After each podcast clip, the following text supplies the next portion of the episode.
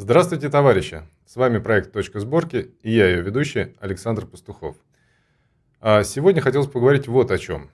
А, как и сто лет назад, а, мир стоит на пороге больших изменений.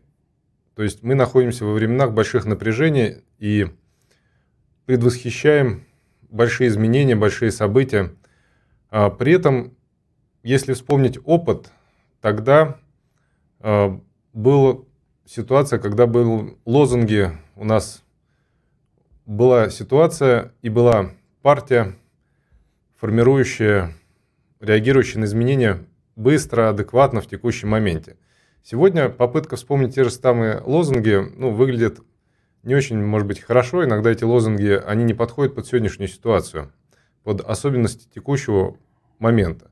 Однако сами лозунги, на мой взгляд, должны быть.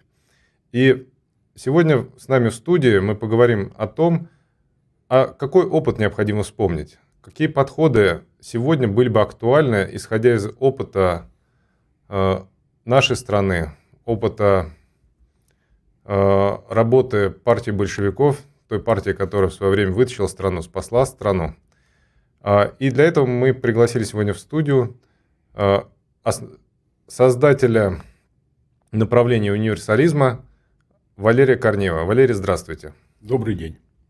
Валерий, как вы считаете, вот э, та ситуация, в которой мы сегодня живем, э, в преддверии выборов, э, скажем так, в непростой ситуации живем, как вы характеризуете то, где мы сегодня находимся, и что нам нужно делать, о чем стоит вспомнить? Ну, во-первых, стоит вспомнить великого деятеля всех времен и народов, я считаю, э, рабочего движения и интернационального движения за освобождение всех трудящихся Владимира Ильича Ленина. 21 января было 100 лет с даты его смерти. И мне кажется, что вот надо воспользоваться этим поводом для того, чтобы переосмыслить то, что а, мы имеем по результатам работы и самого Ленина, и партии, которые в которой он принял так сказать, основополагающее участие, которая была, шла за ним, э, верила ему, а, поддерживала его лозунги, поддерживала его тезисы. Хотя, конечно, он всегда а, убеждал своих э, соратников, да, и были большие споры. И до 17 года, несколько десятилетий они спорили, и после 17 года, до тех пор, пока его не сразила тяжелейшая болезнь, да, ну, понятно, что люди не вечны, но, конечно, очень жалко, что он умер всего лишь там в 50, по-моему, 3 года, да, или 54 года, и поэтому 70-й, 24-й, да, по-моему, 53 года, ему еще 54 не было. И поэтому, в общем, а, надо посмотреть на то, э, какие результаты были его деятельности, и учиться у него а, тем способностям, тем а, методикам, тем возможностям, которые он принес в рабочее движение, и которые привели, в общем, рабочее движение к успеху. Э, самое главное в э, наследии Ленина то, что ему удалось, и вообще рабочему движению удалось, и партии удалось возглавить нашу страну и долгое время вести ее к определенным достижениям. Достижения были громадные. И понятно, что можно долго говорить о том, что были и большие проблемы, были и, и, и беды, были и перегибы, и все что угодно было. Но любая политика, любая страна в любом историческом периоде всегда подвержена и как и позитивным, так и негативным Э, э, воздействием, да, и, и, и руководство ошибается, и внешние силы нападают, и внутри тоже есть определенное противодействие. Э, и вспомним слово оппортунизм, да, и в партии тоже были достаточно сильные противники точки зрения и линии, которые Ленин поддерживал. Но я считаю, что самое главное, что мы можем сделать на основании того, что Э, посмотреть на наследие Ленина, да, это как словами самого Владимира Ильича сказать, учиться, учиться и учиться. Как э, я тут выяснил, первый раз эта фраза была проведена, ну там с некоторыми, да, в э, статье «Детская болезнь левизны коммунизма» в коммунизме 1920 года. Значит, там было написано, что учиться, учиться, учиться, там, т -т -т -т -т -т, коммунизму наилучшим образом. Вот поэтому надо учиться коммунизму наилучшим образом. Почему? Потому что коммунизм – это мечта всего человечества. Это правда. Вот а, а, то, что человечество должно жить в достатке, в спокойствии, без войн, без эксплуатации, без э, различных притеснений э, в счастье и, и, и в благоденствии, это правда, и это, мож, это можно достичь. Вопрос, как? Да, и этот а, ответ на этот вопрос как, видимо, и привело к тому, что малоизвестная партия с относительно небольшим количеством членов а, пришла к власти. Да, и когда Ленин сказал, есть такая партия, и взяла на себя ответственность за страну, тогда, казалось бы, другие были партии более многочисленные, более известные, с большим влиянием. Как так получилось, что вот эта небольшая партия стала той силой, которая, по сути, спасла страну после февральского, февральской революции, когда отстранили царя, и Октябрьский переворот же он был изначально, э, смогли отстоять страну как целостную большую державу, да, путем непростых испытаний, путем а, борьбы, войны и не одной. Во-первых, у партии была идеология, да, то есть была основа, и как бы нам ни говорили, что эта идеология была а, основана на материализме, да, марксовском материализме, все-таки идеология – это идеи, это некий сборник идей, сборник принципов, которые взаимосвязаны друг с другом, и которые воодушевляют народ, и которые ведут народ э, к ну, как, идея становится силой, когда владевают массами опять. Да? Э, из той, из той же. Из а вот той что же... нужно, чтобы идея владела массами? Во-первых, нужно, чтобы была идея. Вот если э, как вернуться к тому, что учиться и учиться и учиться, чему мы должны учиться у Ленина? Понятно, что, во-первых, мы должны учиться тому, что э, на каждый момент времени, каждая социально-экономическая обстановка в которой работала партия со времен, когда она была создана, всегда э, сопровождалась э, теми или иными предложениями, идеями, лозунгами, которые были оформлены в статьи, в работы. Я вот тут специально перед эфиром взял и выписал, э, так сказать, написал там главные работы Ленина, да, вот их тут по меньшей мере 40 штук, и из этих 40 штук вот, например, там порядка 30 я точно читал, потому что в свое время а, заканчивал МГУ имени Баумана, да, для получения красного диплома нам было надо сдавать госэкзамены, а госэкзамен всегда был научный коммунизм, а для того, чтобы сдать нормальный научный коммунизм, надо было э, прочитать все эти работы, законспектировать, да, а, ну, имею в виду во время, во время учебы, да, и каким-то образом, э, соответственно, э, рассказывать, что там, о чем там писалось, для чего, почему и так далее и тому подобное. И обязательно всегда э, надо было понимание. Да? У нас э, преподаватели были достаточно такие въедливые. Я в свое время э, вступил в партию еще в институте. Хотя в те времена, конечно, было трудно вступить в партию студенту, да, но там, потому что были, был, была возможность так сказать, тем, тем, кто хорошо учится, там, да, я был командиром оперотряда, у меня было там много всяких положительных качеств. И, в общем, у нас э, на кафедре, меня распределили на кафедру. И для того, чтобы, значит, остаться на кафедре, э, партийный комитет поддержал кандидатуру. Я вступил в члены партии, был там командиром стройотряда во время учебы и так далее.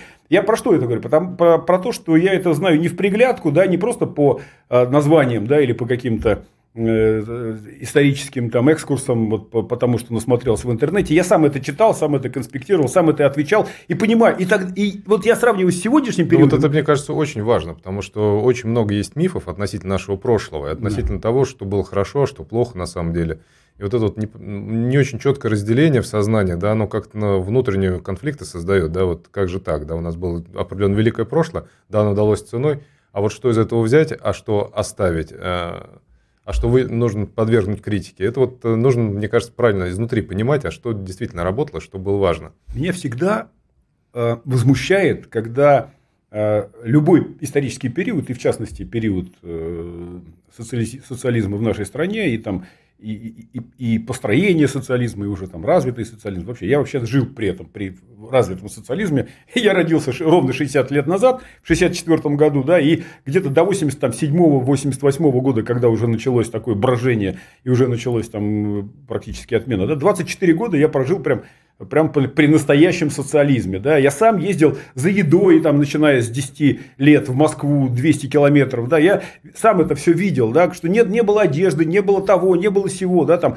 э, э, то не устраивало, это не устраивало, зарплаты маленькие, значит, и, и много чего другого. Да? Ничего, не сказать, что прям был там рай на земле, да? но, но, конечно, было огромное количество позитивных э, моментов, да, и ну, не буду перечислять, но почему меня всегда удивляет, когда вот этот период либо обожествляют там, что все было идеально, у нас было все хорошо, и вдруг какой-то пришел Горбачев, сволочь собака, там у него еще были э, там два каких-то там Яковлев и еще кто-нибудь, да, и вот они вот решили сдать, значит, нашу страну э, проклятым капиталистам за три копейки, они нас продали, там у нас было все отлично. Не было все отлично в любом историческом периоде, возьми любой исторический период, и всегда есть что-то позитивное, есть что-то негативное, но самое главное, что было в Советском Союзе, в Советском Союзе а, вот а, словами и, мно, и во множестве делами а, обосновывалась и ставилась цель а, достижения а, максимального развития человеческого общества, да, причем равноправного, да, и и всегда э, без э, эксплуатации человека человеком. А это принципиально важно. Ну, да, не получалось. Да, вот это сотрудничество было омрачено всякими там и коррупционными вещами, да, и, и, и нехватками, чего попало, и мафия торговая была, и много чего было, да, но движение и обозначение, куда двигаться, было правильно. Это и есть идеология.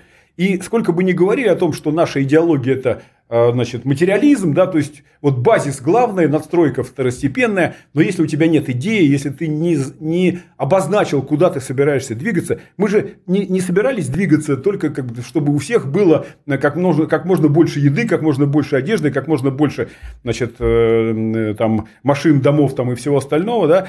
Идея была такая совместная, Э, совместная работа на благо всего общества да, и э, э, постоянное движение вперед, улучшение образования, улучшение здравоохранения, улучшение взаимоотношений между людьми. Да? И вот именно это является идеей, это является идеологией. Вот мы с Валентином Юрьевичем недавно обсуждали эту тематику и как раз затронули проблему, что базис и настройку вообще-то, наверное, стоит по-другому рассматривать. Что базис – это идея, духовное начало – а надстройка это уже реализация в, в реальном материальном ну, мире. Это, то есть, это, это, это же, это же ну, определение, да, то есть mm. что, что, что, что первично, что вторично, это вопрос. Кто-то говорит там, есть иде, сказать, те, кто говорят, что идеи первичны, есть говорят, что материальное первично, но а, кто-то говорит идеалисты, кто-то говорит материалисты. Ребята, жизнь единая, она целая, ее нельзя разорвать. Нельзя сказать, что вот у тебя есть вот много всяких э,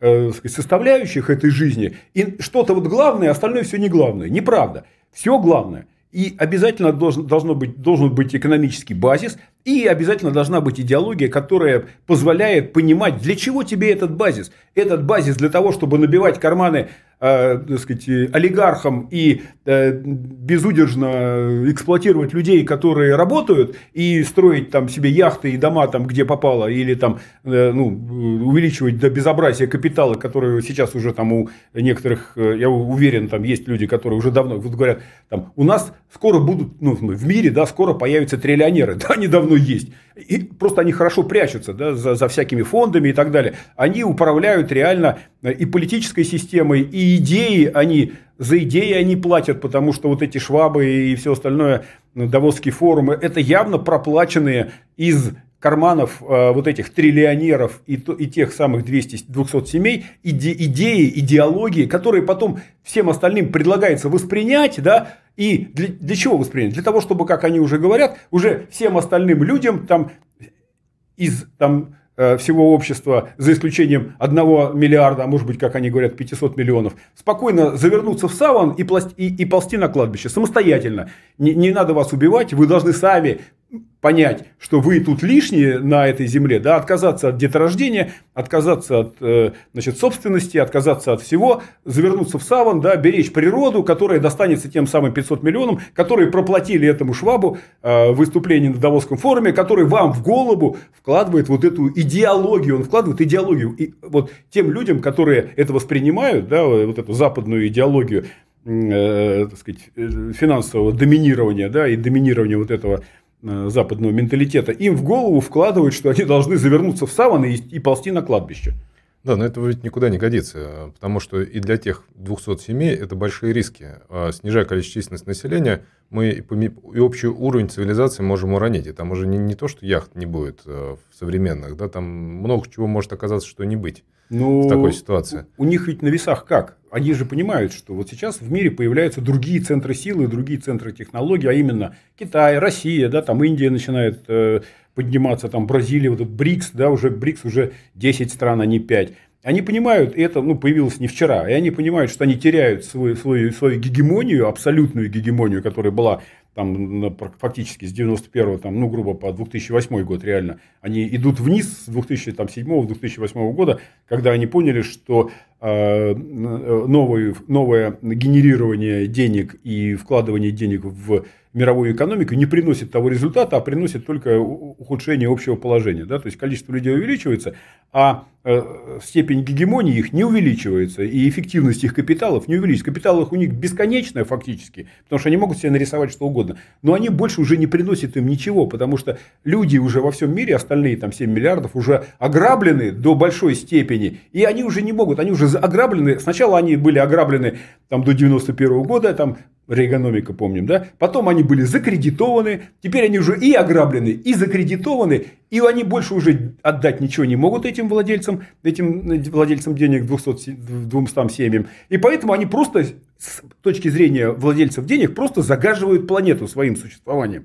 И поэтому они говорят, вот э, ты как говоришь, что это риски там падения технологий, падения уровня цивилизации, а их это устраивает. То есть у них на одном, на одной чаше весов – а, их сохранение их собственной гегемонии и контроля за всем человечеством, а с другой стороны риск падения технологического уровня цивилизации. Они говорят, мы согласны, пусть падает.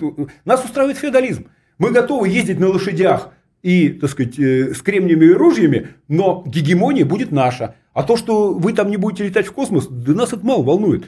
Нам главное, чтобы мы все контролировали. Почему они так думают? Потому что если они перестанут все контролировать, то тогда другие, которые будут контролировать, да, начнут с ними соперничать, они могут их не то что даже экономически или там технологически или там владение там акциями потеснить, они могут их физически уничтожить. Почему? Потому что они сами себя знают. Они, если бы могли уничтожить нас, других физически, они бы это сделали. Как мы помним, как мы помним после э, Второй мировой войны, да, был же план просто атомной бомбардировки Советского Союза по причине того, что они могли это сделать. Но потом, они бы это сделали, без всякого сомнения это сделали. Они это не сделали. Почему? Потому что у Советского Союза на тот момент была возможность системы противовоздушной обороны и Э, и, и ракетная, и э, авиационная, ну сначала авиационная, потом появилась ракетная, авиационная система противовоздушной обороны Советского Союза позволяла не допустить атомной бомбардировки территории Советского Союза. Было настолько много истребителей,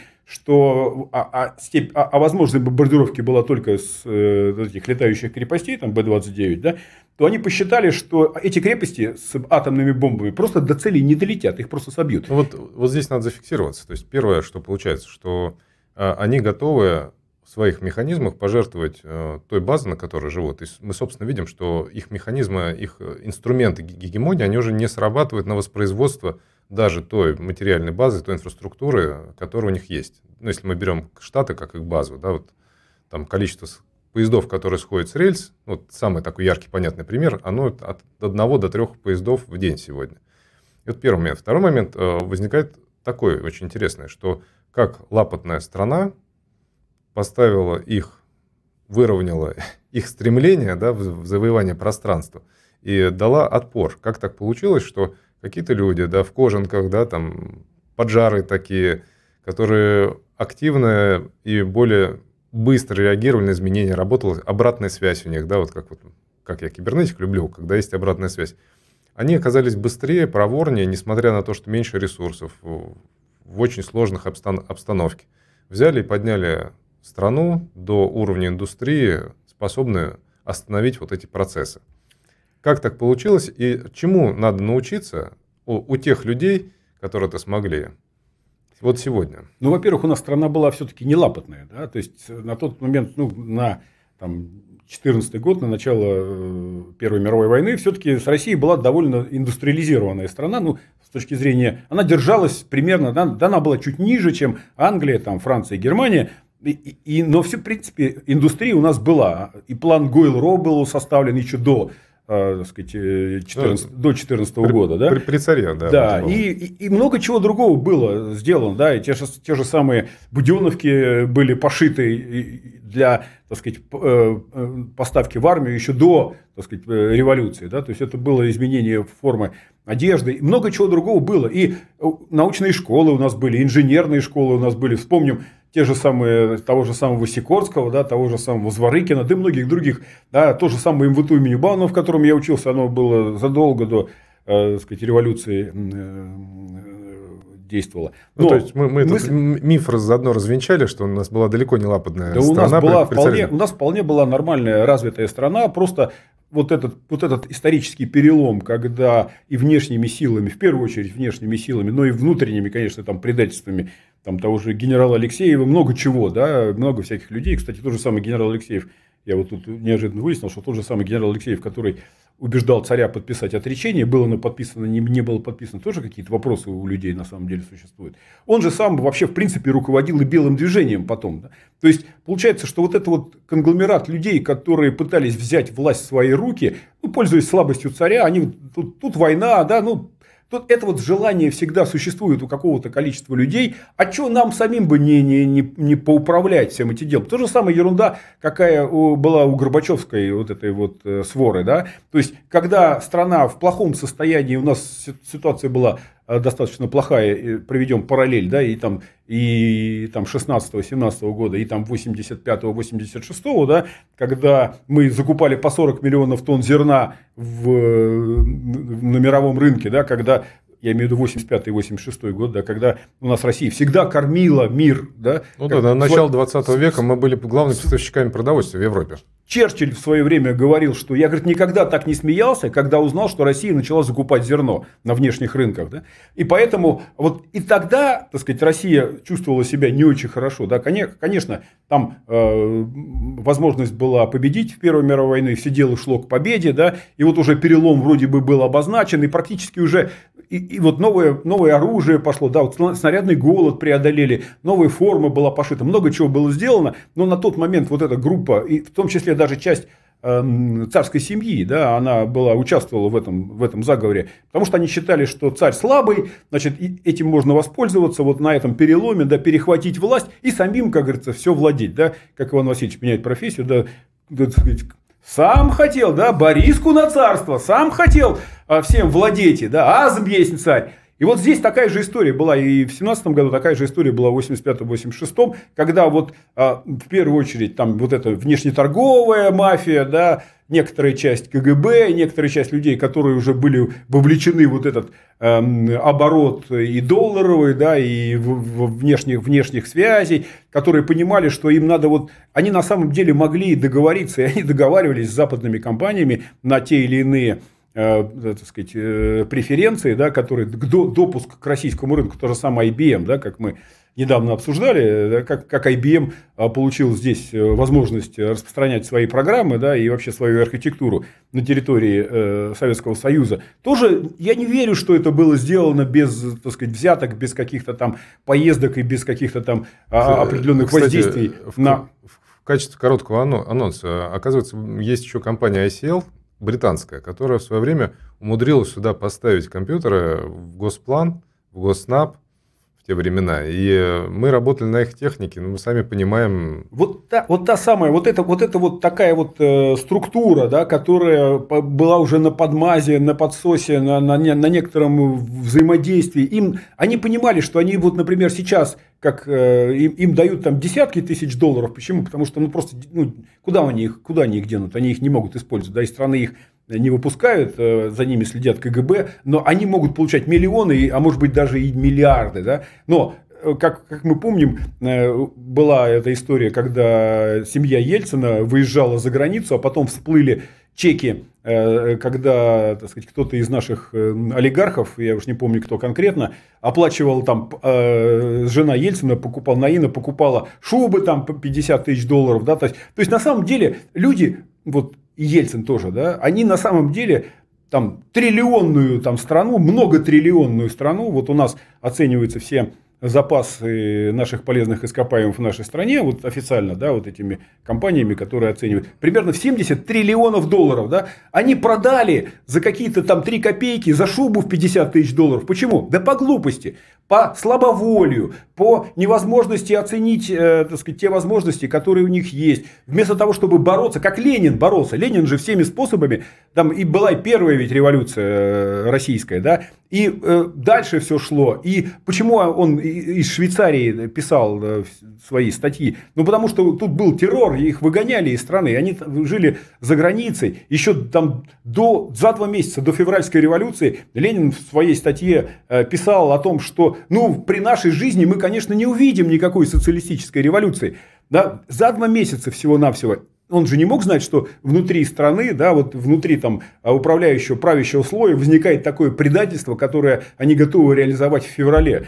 И тут, в этот момент, Ленин резко сориентировался, да, когда наступил февраль, и, и началась активная работа, началась активная, де, активная деятельность э, э, партии большевиков. Ну, даже в этот момент они были ну, ну, микроскопическими по отношению там, к кадетам, к левым эсерам там, и ко всем остальным. Да? Но у них была железная воля, у них была идея. И главное, что у них был вот, э, человек, вождь, который им постоянно говорил о том, о, о так сказать, критическом, критических действиях в определенных исторических условиях в том или ином моменте. Случилось что-то, он в этот момент пишет статью, потому что ну, там не было интернета, и нельзя было вот так вот сесть в радиостудию, поговорить, да, чтобы тебя увидели, услышали там миллионы людей, у которых там даже радиоприемников не было. Да? Поэтому он писал какую-то статью, и эту статью э, тиражировали на в полиграфии, да, и потом, значит, эти листовки разносили те так сказать, люди, которые занимались там э, агитацией и пропагандой. Он разъяснял рабочим, разъяснял в том числе и своим товарищам, что надо делать в каждый конкретный момент времени, и Э, какие лозунги выдвигать, чтобы людям было понятно. Одно дело для, так сказать, партийного, партийной элиты, да, партийного, так сказать, руководства, которое десятки лет уже варится в этом, знает, что как хотят, слова хотя бы знает такие, да. А вот для обычных рабочих должно быть обычно там на одно предложение, а лучше лозунг, да, какой-то определенный лозунг там, там вся власть советом, да, и так далее. Там, вот все же помнят там Э, значит, э, уже, уже после революции э, был лозунг, была идея о том, что капиталисты продадут нам ту веревку, на которую мы их повесим. Да? Ну, железо, ну, ну классно же, да? И поэтому вот эти вот... Ну, вот это было тогда. То есть, сегодня мы живем в другое время. Сегодня нам все-таки хотелось сохранить определенную стабильность, заплатить меньшую цену за формирование того светлого будущего, которое возможно. Вот сегодня из тех подходов, что можно использовать, чтобы формировать лозунги сегодняшнего дня актуальны? А давайте спросим, а кто будет формировать лозунги? Есть у нас кто-нибудь, кто обладает в стране политической субъектностью, кроме Путина? Вот у нас есть парламентские партии. Они за что-то борются? Они э, борются за то, чтобы остаться там, где они сейчас есть. Они не борются за власть, они не борются за воплощение своих идей. Да у них идей-то нет. Потому что, ну, переберем всех подряд. Да, какая идея у, у Единой России? Ну, как вот постоянно, да, начинают, там, давайте выдвинем идею, что наша значит, идеология – это патриотизм. Да патриотизм – это никакая не идеология. Патриотизм – это то, что рождается вместе с человеком, когда, если он нормальный человек, если он родился на этой земле, он эту землю любит, он любит э, тех людей, которые э, живут на этой земле, он ее защищает, и, и в том числе с оружием в руках, так сказать, до, последних, до, до последней капли крови. Да? Если у тебя патриотизма нет, ты вообще не человек. Ну, то есть, ты голь перекатная, да, потому что ты ни, ни к чему не привязан, у тебя нет ни, ни народа твоего, ни, так сказать, идей каких-то. Тебе нечего защищать, у тебя ни семьи, ни друзей, ничего. Ты вообще никто. Поэтому патриотизм не может быть идеологией. Идеология должна быть а, направлена на улучшение текущего состояния до какого-то уровня, который должен быть каким-то образом обозначен. Куда мы двигаемся? Направление движения должно быть. Есть у нас у каких-то партий направление движения? Нет. Есть у нас, э, повторюсь, э, идеология у Единой России? Нет. А что, есть идеология у коммунистов? Да нет у них идеологии никакой. Почему? Потому что они находятся на тех позициях, которые были сформированы, э, ну, в лучшем случае, э, так сказать, там, 24-м съездом КПСС. Что они делают для того, чтобы соответствовать текущему моменту, для того, чтобы реализовывать свои планы? Э, Зюганов ходит по Государственной Думе, дает интервью, что мы за трудовой народ. Отлично. Я последнее время, да вообще сколько, сколько, сколько я его видел, сколько я его знаю, ничего более-менее концептуального ни от Зюганова, ни от каких-то эм, э, его приближенных, да вообще никакой идеологии от коммунистической партии не исходит. Они вообще ничего не предлагают. Они э, предлагают то, что предлагал, там, грубо говоря, Ленин, да, ну, в лучшем случае Сталин. Потому что дальше вообще некому было ничего предлагать. И тогда получается следующий вопрос. Берем, там, берем эсеров. Хорошо, какая идеология у эсеров? Какая? Ну где, где идеология у эсеров? Да, где идеология, там, у, у, понятно, какая идеология у новых людей. Идеология новых людей э, хватай и беги. То есть ну, ничем но, она не отличается. Но у них есть ведь какой-то базовый набор идей. Ведь э, я так понимаю, что не в этом проблема. Проблема в том, что это плохо соотносится с сегодняшним ритмом жизни, там, с вами, с той сложностью жизни, которая сегодня есть. Во-первых, если они собираются, э, партия существует для того, чтобы свои идеи э, реализовывать. Во-первых, у них нет идей, то, то, что, то, что они идеями называют, это идеями не являются, потому что идеи становятся силой, когда владевают массами. Да? Какими массами они могут овладеть? Вот, ну, э, о чем, да, о чем они говорят? Для того, чтобы овладеть массами, идея, идея должна быть э, каким-то образом оформлена, обоснована и выдвинута в качестве лозунга и донесена до масс. Что у нас доносит до масс коммунистическая партия Российской Федерации? Да? Что она доносит? Ну, э, э, за все хорошее против всего плохого. Вот кто-нибудь помнит, о чем они собираются вот в конкретном данном периоде времени? Ленин, вот я посмотрю, да, вот за, там за э, один год несколько основополагающих статей, да, которыми и сегодня можно зачитываться, потому что там есть логика, там есть объяснение, там есть выводы, и там есть те призывы, которые надо делать прямо сейчас. Да? Что у нас предлагает коммунистическая партия? Что у нас предлагает товарищ Харитонов, который выдвинулся на должность президента Российской Федерации? Вот он ездит, его показывают по телевизору, да, он э, предлагает, предлагает на уровне э, там, замначальника коммунхоза э, от той области, в которой он находится. Ну, может быть, здесь нужно просто учиться, учиться, еще раз учиться. Вот. Да, и вот, если мы посмотрим на Ленина, он же менял свои позиции, он признавал определенные недоработки, не, смену взглядов, тоже переход на НЭП. Ну, да, когда да, да конечно. Ну, ну, надо учитывать текущий момент. Если партия не борется за власть, то это вообще не партия. Зачем нужна партия, если она не борется за власть? За власть. Кто у нас борется за власть? Единая Россия. Ну, Единая Россия, э, так сказать, у нее и власти-то нет, да?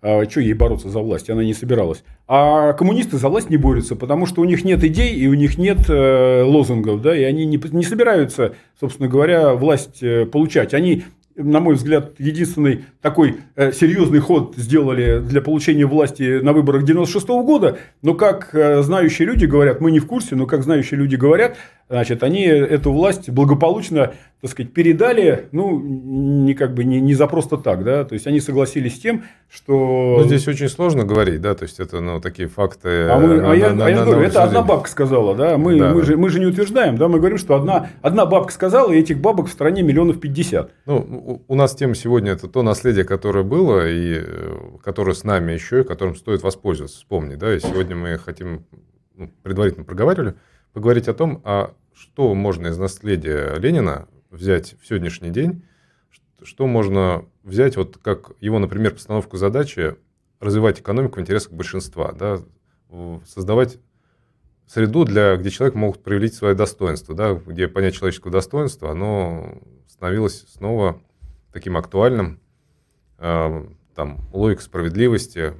Причем ведь это одно дело, ну, устройство, да, и мы прошли опыт разных подходов, да, вот военный коммунизм, потом вернулись к НЭПу, и здесь дело ведь не только в экономической модели, а в принципе подход к людям, к человечности, да, вот, э, и реагирование на текущий момент более четко, адекватно, быстро. Вот что, что может взять на вооружение та же КПРФ? У нас сегодня, если мы рассматриваем ее все-таки как серьезную системную силу, способную доносить ну, некие новые идеи, способны давать обратную связь, которая сегодня не так много каналов обратной связи донесен, можно донести до реальной власти, до реально исполнительных механизмов. Ну вот, э, возвращаюсь там, к предыдущим эфирам или еще раз повторю, вот я когда книгу писал «Универсализм. Будущее России», да, там, с подзаголовочком «Справедливее коммунизма, эффективнее капитализма», я именно э, базировался на том понимании, что сейчас никто не предлагает системного видения, а, начиная с идеологии, заканчивая экономическим базисом, как можно нам сейчас э, реформировать в нынешней текущей обстановке, социально-экономической обстановке, вот вообще в принципе Россию, да, для того, чтобы она соответствовала вот а, сто процентов соответствовала тем идеям коммунизма, которые были выдвинуты там 175 лет назад которые я уже говорил, да, что не должно быть эксплуатации человека человеком, должна быть достойная жизнь, должна быть э, так сказать, хорошая так сказать, моральная обстановка в обществе и так далее. И все, все, все пункты по очереди. Тогда э, основным пунктом было это достойная жизнь и отсутствие эксплуатации человека человеком, были предложены определенные способы достижения, в частности, исключение частной собственности на средства производства. Да? Э, вот, например, смотрим, переносим на текущий период, да, переносим, смотрим на то, что у нас сейчас существует.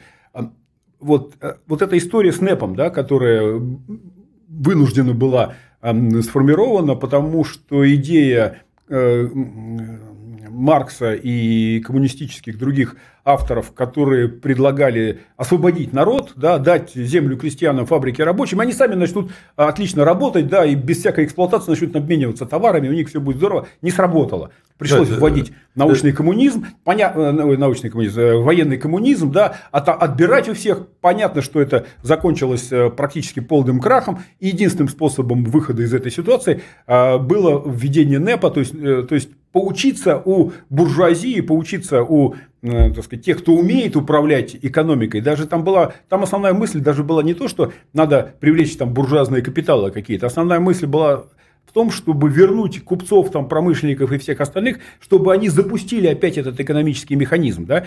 То есть, но... Ну, то есть, можно сразу сделать вывод, что нет простых решений в сложной ситуации. Да. То есть, нельзя ну, взять ну, одну ну, точку, как нельзя, там... Нельзя сказать, что э, исключение частной собственности на средства производства нам решит все проблемы. Нет, не решит.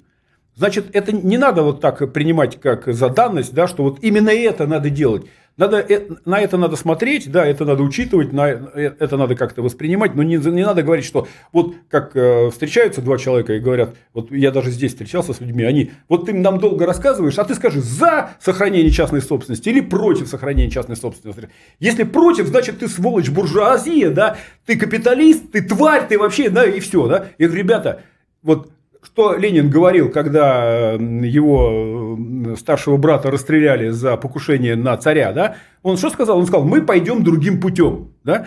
То есть террор не принес результата. Значит, э, военный коммунизм и попытка э, раздать людям все, и они вдруг начнут работать, не принесла результата. Сделали НЭП, да, я, еще раз говорю, вот э, прочитав вот этот весь список статей, которые здесь существует, и тут можно посмотреть все, что угодно, да, там, и, и там грозящие катастрофы и как с ней бороться 17 год. Да удержат ли большевики власть, государственную власть? Как организовать э, соревнования, великий почин, там, э, задачи союзов молодежи о продовольственном налоге 2021 года и так далее, да, о значении, ну и так далее. Мы говорим о том, что на каждый исторический период надо смотреть с открытыми глазами, учитывать все ошибки, которые были до, сделаны до нас, и ни в коем случае их не повторять. Да? Только дураки учатся, э, так сказать, э, ну, в смысле, повторяют те же самые ошибки.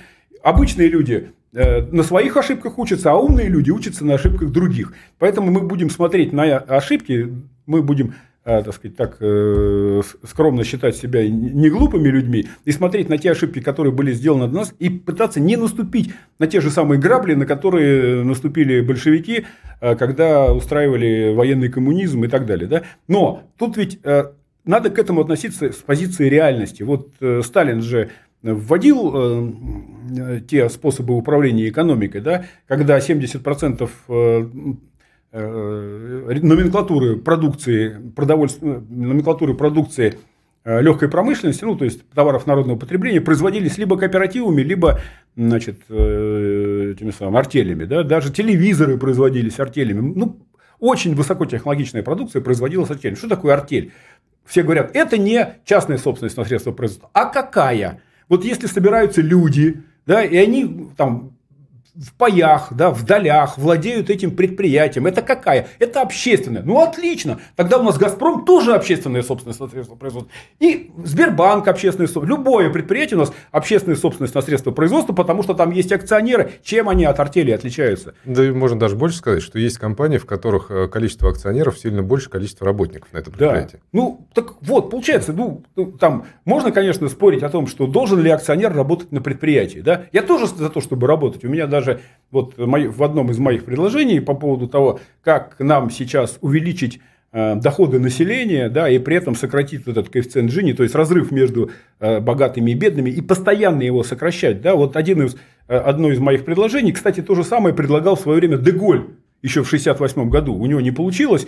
А я потом это узнал, что он это предлагал. Я сначала написал книгу, ну и, естественно, смотрю материалы, там, читаю постоянно и нарываюсь на одном из каких-то там э, форумов о том, что там есть ссылка на Деголя, который проводил вот эту, ну, отдельно можно рассказать о том, что он проводил, э, значит, референдум, да, о том, чтобы ввести в Сенат представителей профсоюзов, в Сенате были только политические партии, естественно, они все были буржуазные, и это решение о наделении работников предприятия акциями этого предприятия, которые он хотел сделать, ему надо было резко поднять. Ну, то есть, Франция к 1968 году уперлась в потолок а, потребительского, потребительского спроса. Ему надо было снизить коэффициенты, коэффициент э, расслоения между самыми богатыми и самыми бедными и дать возможность работникам, ну то есть те люди, которые работают на предприятии, ну, есть... заработать больше денег для того, чтобы увеличить спрос, чтобы дать толчок. То, что нам сейчас нужно. Нам то же самое нужно сейчас. Нам ну, нужно резко... По, по сути, вот эта неравномерность развития, да. которая, про которую Лена Николаевна ведут и говорит, да. то, что приводит к реальным кризисам. Да. А неравномерность можно да. как? У нас нет Про, Производство вот, надо совместить со спросом. Капиталисты говорят, а, что а у нас... Почему вот эта цикличность, да, вот это вот все это говорит, что это, э, так сказать, э, значит, э, недостаточно, ну, там, перепроизводство. Да это не перепроизводство, это не недопотребление. Это когда капиталисты, ну, банкиры, финансовые управленцы и так далее, высасывают из тех, кто потребляет, из тех, кто работает, максимально их доходы, концентрируют их у себя, и тем, кто должен что-то покупать, вот это, что они производят, некому покупать, просто их не хватает денег. То есть сама система отрывает себя от реальной жизни, потому что они отрывают цифры, а нужно, чтобы человеческое время тратилось на то, что нужно кому-то, чтобы это был осмысленный труд. Если им, ну, капиталистам столько, оказывается, не нужно, сколько они производят массово. А вот это мы возвращаемся к тому, что было вот сказано, да, какая у них цель. Да, у них цель Э, развивать общество или цель сохранять свое э, доминирование. Да? Так вот, у них цель сохранять доминирование. Они плевали на ваши собственные доходы до тех пор, на ваши, сказать, до тех пор, пока это не не, так сказать, мешает их собственному доминированию. Так, может быть, как раз найти формулу, когда их сохранение их статуса равно разви- развитию общества всего в целом. Вот насчет и, статуса я бы поспорил. Почему? Ну, Потому что их, вот, их положение, да, то есть, то есть ну, они то есть одно не, другому не, не, противоречат. Не, сильно, не, не, не отбирать у них то, что у них есть, вот хотя бы так, да. То есть, чтобы, чтобы не, не, не производить столкновение, да, лобовое столкновение а, управляющей стратой с теми, кто хочет увеличения своих доходов, да, нам сейчас основная масса нашего населения, там 90%, да, хочет адекватного увеличения своих собственных доходов. Да? И мы будем говорить про, про страну, про нашу Россию. Ну да, да и, и мы, говорим... мы помним начальный период правления Путина, когда у нас росли доходы у всех более-менее равномерно, то у нас был очень ну, большой консенсус что, в обществе. Ну, потому что база была очень низкая. У нас вообще не, у, нас, у нас пенсии были там эквивалентны 10 долларам, да, поэтому росло очень быстро, потому что, так сказать, можно было каким-то образом там что-то развивать. А сейчас мы тоже уперлись в определенный потолок без технологического рывка, без технологического перехода. Это уже все понимают. И Мишустин говорит, и Путин говорит, и все говорят, да. Но тут у нас есть товарищ Центробанк, который привязан, так сказать, пуповиной к Международному валютному фонду. И они говорят, не, ребята, вот ставку будем увеличивать. Я вернусь к тому увеличению доходов. Да. Как нам увеличить доходы? Нам надо каждому а, гражданину, который где-то работает, да, который наемный работник, дать долю или акции в этом предприятии, в котором он работает, чтобы он имел возможность получать дивиденды э, от этой деятельности. Это даст один, одновременно и толчок самому производству, потому что каждый будет понимать, что он участвует в этом. Да? Я предлагаю для начала половину акций этих предприятий или половину долей в ООО, половину а, так сказать, доходов, там, э, возможно, даже ИП, отдавать тем людям, которые работают наемными работниками на этих предприятиях. Тогда, в 1968 году, да, Деголь посчитал, что это очень правильно, но у него не получилось, потому что его просто, так сказать, э, и, и внутренняя буржуазия, и внешняя буржуазия да, устроили ему там э, так сказать, обструкцию, и в результате настолько был одурманен народ, ну, потому что средства массовой информации, естественно, принадлежат буржуазии, всем, и в том числе, а, а, а руководители профсоюзов просто купили, да, и, в общем, получилось так, что народ проголосовал против. Ну, то есть, они не, не проголосовали ну, то есть, за. получается так, что Деголь не смог объяснить, зачем это нужно буржуазии. Хотя, хотя это буржуазии в первую очередь нужно, их стабильность их обеспечить. Они боялись, они боялись, что а, вот, это, вот когда люди придут на предприятие, да, они не смогут, как, вот, как им в голову придет э, управлять финансами этим. Сейчас как, как происходит? Люди работают, им платят зарплату, что рыночную зарплату. Да что такое рыночная зарплата? Это по последнему. Да? Кто крайний э, готов работать за минимальные деньги, да, того и берут. Ну, а, а потом кричат, что у нас не хватает квалификации, у нас не хватает людей, у нас не хватает там, э, работников, нам некого, некому, значит, все, все же 75% предприятий говорят, что им не хватает персонала. Им не хватает персонала по тем зарплатам, которые они платят. А Реально у нас 15 миллионов человек работает в гаражной экономике, то есть они вообще нигде не числятся, они ни налогов не платят, вообще ничего не платят. 15 миллионов человек, я вас уверяю, они не дороги метут. Это люди, которые работают в каком-то бизнесе, да, то есть они либо в гаражной экономике так называемые работают, да, либо где-то там э, на рынках, либо еще где-то, либо, так сказать, каким-то образом не оформляясь работают. То есть они на самом деле, это 15 миллионов человек, это больше, чем все мигранты, которые за все время завезли у нас в страну, которые сейчас нам э, так сказать, уродуют города, и так сказать, вот за, за прошлый год на 37% выросла преступность среди мигрантов, да, все это видят каждый день. Если бы Э, заставить работодателей увеличить заработные платы людей, но это можно заставить не каждого работодателя, а только всех вместе. А для этого надо принять политическое решение. То есть, э, почему, например, на таком же, собственно, предприятии в грубо говоря, в Германии, да, вот у нас строится сейчас много, действительно много строится новых предприятий, да, туда нанимаются люди, там, э, грубо говоря, там, э, эти самые, токаря там, или какие-нибудь э, фрезеровщики, да, или трактористы, или еще кто-нибудь. Почему у нас этим людям платят там даже 150-200 тысяч рублей, да, это сейчас там 2000 евро, да, а в Германии на точно таком же предприятии, на, такой же, на таком же оборудовании платят 5-6 тысяч евро. Почему? А потому что у них там якобы уровень цен выше, да, у них там расходы больше и так далее.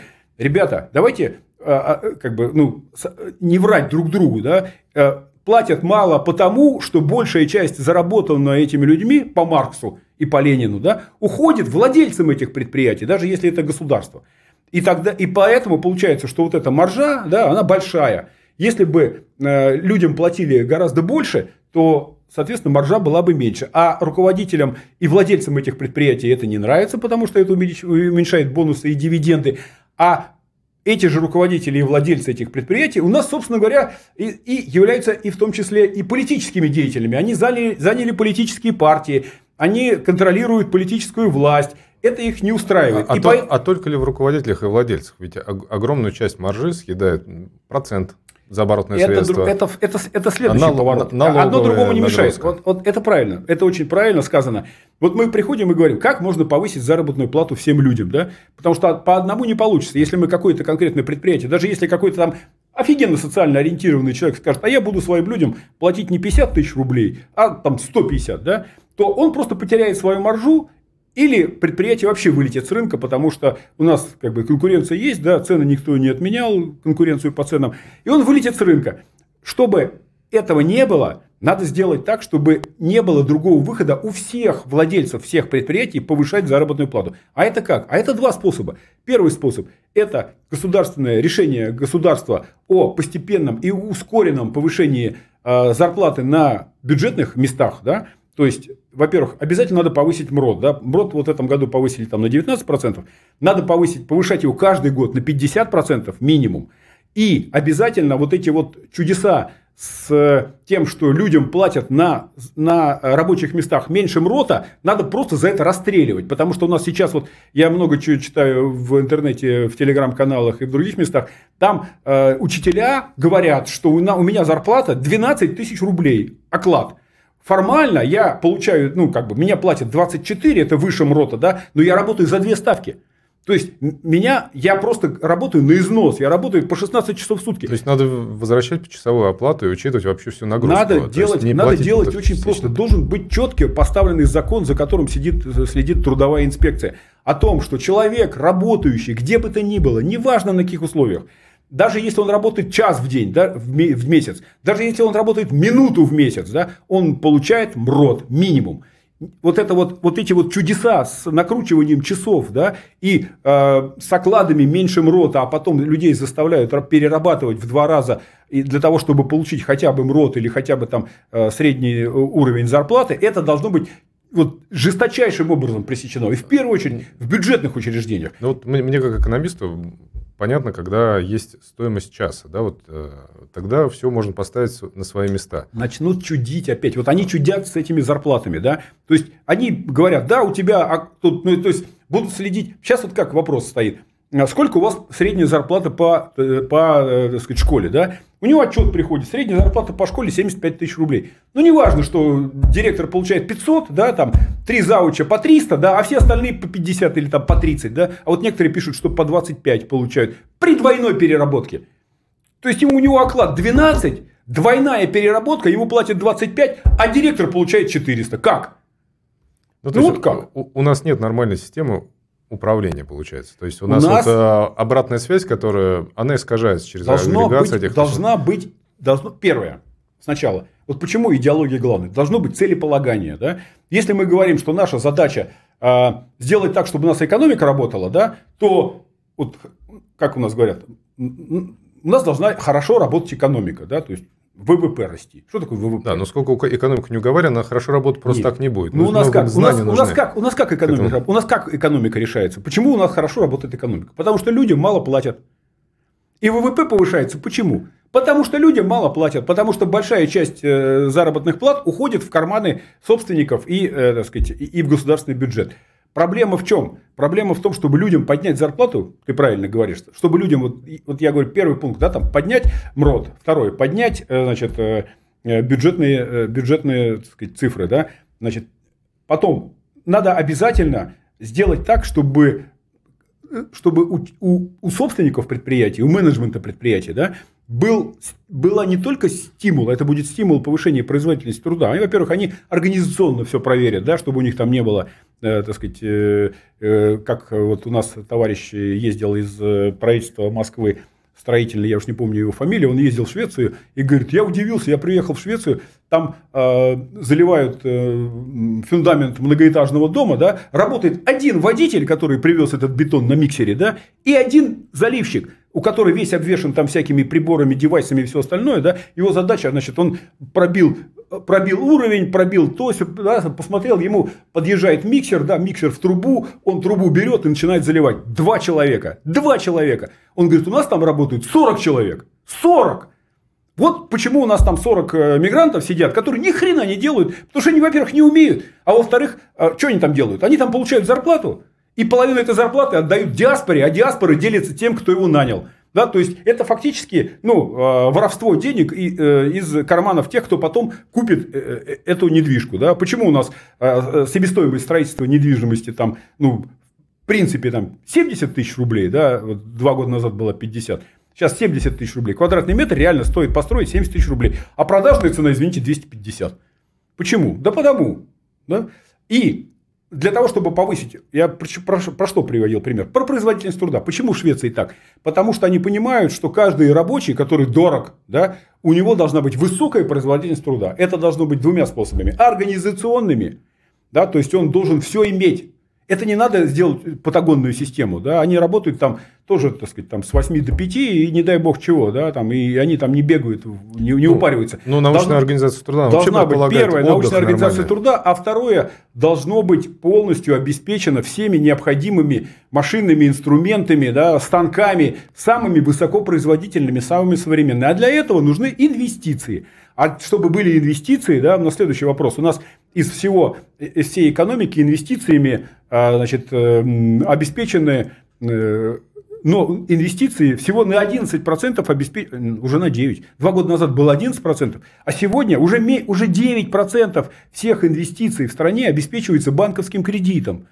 а 57% в стране инвестиций обеспечиваются собственными средствами предприятия. А откуда они эти собственные средства берут? А у тех рабочих, которые им не доплачивают зарплату, а, потому что они не могут взять кредит в банке, бессмысленно. Кредит в банке нельзя взять по двум причинам. Во-первых, там бешеные залоги, то есть залог должен быть недвижимость лучше всего, да, или там что-нибудь такое, что и так можно продать, да, в два раза, чем сам залог. А еще проценты, да, то есть любой э, здравомыслящий человек, который управляет предприятием, он говорит, как я могу взять там, кредит там, по 17%? Это сейчас есть там какие-то льготные, да, которые стимулируются из бюджета, но это же там, это, ну, там ВПК и какие-то высокотехнологичные отрасли, а остальные-то как? Как они будут повышать производительность труда, чтобы иметь возможность вот этим людям а, повышать эту зарплату? Это надо обеспечить, чтобы эти предприятия в любой момент времени могли взять кредит – по достойной ставке и на достойных условиях, в том смысле, что не надо залогов, должно быть проектное финансирование. Это говорят ну, все нормальные экономисты, весь нормальный бизнес уже лет 20. Да? И до специальной военной операции у нас как-то худо-бедно э, у крупных предприятий была возможность финансироваться за границей в долларах, да, нас, ну, эту систему нас специально устроили.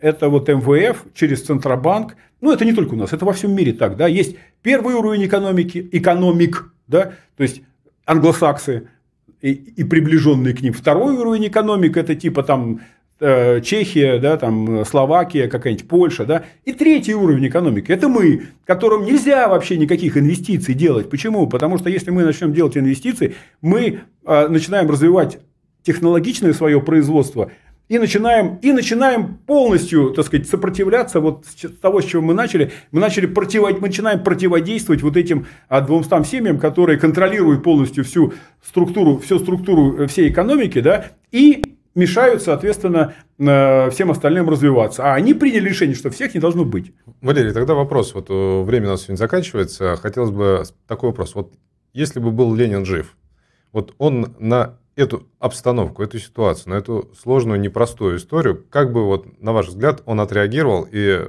какой бы лозунг мог сформировать или какое мнение?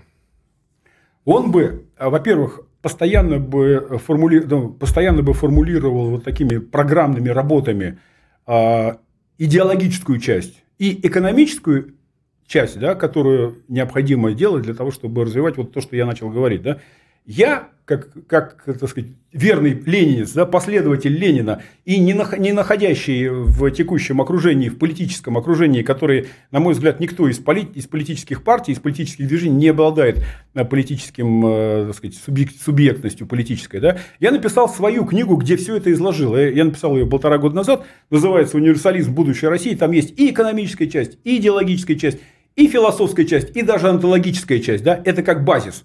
Я, конечно, не Маркс и, конечно, не Ленин, но учиться, учиться и учиться надо всегда. Я учился у Ленина, и мне кажется, что э, э, сказать, кое-чему научился. И сейчас я тоже пишу определенные статьи э, по текущему моменту, размещаю у себя э, в, э, в телеграм-канале да, «Универсализм Корнеева». У меня есть канал в Дзене, я вот вам передам, да, чтобы можно было разместить. Да? И я вот сейчас решил все-таки каким-то образом, в связи с тем, что некому рассказывать, потому что кому не говоришь, а никто особенно так сказать, не хочет из политиков, из политических партий, из политических движений ввязываться в политику, потому что все понимают, что у нас политической субъектностью обладает только Владимир Владимирович Путин. Поэтому я взял, э, решил создать движение э, универсали, универсали, универсальная российская альтернатива. Есть альтернатива для Германии, а у нас будет универсальная российская альтернатива. Всех а, призываю зайти на телеграм-канал «Ура!» и а, присоединяться. Я думаю, что надо будет, э, вот я через неделю еще приду, расскажу, как, я, как мы собираемся дальше с, э, со знакомыми, с товарищами э, развивать это движение для того, чтобы привлечь максимальное количество сторонников. И мой лозунг, новый лозунг, вот который я говорю, у меня два лозунга. Первый лозунг – это универсальная экономическая система, которую мы подсмотрели на Западе, да, она является, она и будет удавкой для Запада, которую они нам подсунули. Они нам ее подсунули, а мы ей ее удавим. То есть мы Запад удавим универсальной экономической системой. И второй лозунг, который у меня есть, это сменим власть за пачку сигарет. Я в следующей, на следующей неделе я расскажу, как мы это сделаем. Валерий, спасибо большое. А от себя хотелось бы добавить, что жизнь всегда богаче, чем о ней можно подумать.